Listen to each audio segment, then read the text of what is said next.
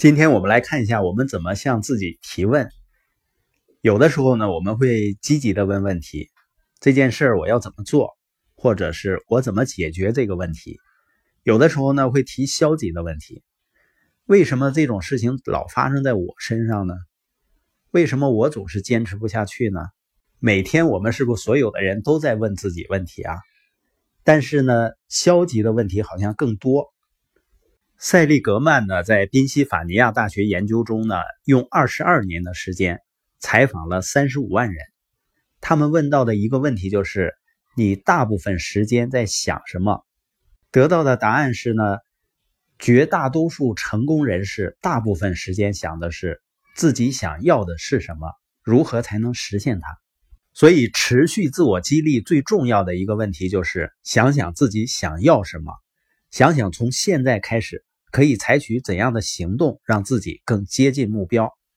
我怎么样可以实现这个目标？每一次问自己怎么样这个问题时，都触发了行动的想法，我们就会去做那些自己当即可以做的事情，让自己朝着目标迈进一步。拿破仑·希尔曾经说过啊，治疗担忧的唯一真正解药就是持续朝着你的目标行动，因为你忙着向目标努力了，也就根本没有时间去消极了。所以这里有一个规则，就是永远不要说一些你不希望发生在自己身上的事情。不要说“我总是搞砸”，或者呢“为什么我还犯这样的错误”。也就是说，不要指责自己，要一直问自己：“我能从这件事中学到什么，好让自己下次能更聪明一点。”因为人的大脑啊，一次只能有一个想法。如果你问我能从这件事中学到什么，你就会把注意力放到自己学到的教训上，就根本没有时间消极。因为去寻找一次积极的教训，能让你成为一个积极的人，它能让你开心、有能量。这里面还有一个发现，就是从任何一个挫折和困难中，往往你至少能够获得一个，而且有的时候呢是几个教训。今天所有的成功人士，他在通往财富的道路上，都犯下了无数错误。他们从每一次错误中学习。不成功的人呢，他犯一次错，却把他归罪到别人的头上；成功的人犯一次错呢，他把它视为是礼物。在这次错误中，有些东西可以帮助我，确保在真正获得成功时，自己充分准备好了。南丁格尔说啊，在获得成功时，如果没有准备好，你只会觉得自己愚蠢，并且很快从成功的位置上摔下来。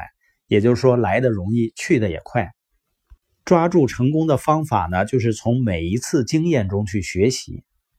真正的智慧就是你一次一次犯同样的错误，然后呢，你就认识到了这个错误，然后就不会再犯了。所以每一次完成一件事情的时候，我们要问自己：这件事情中。我哪些地方做对了？如果必须再做一次的话，哪些地方呢？我会有所改变。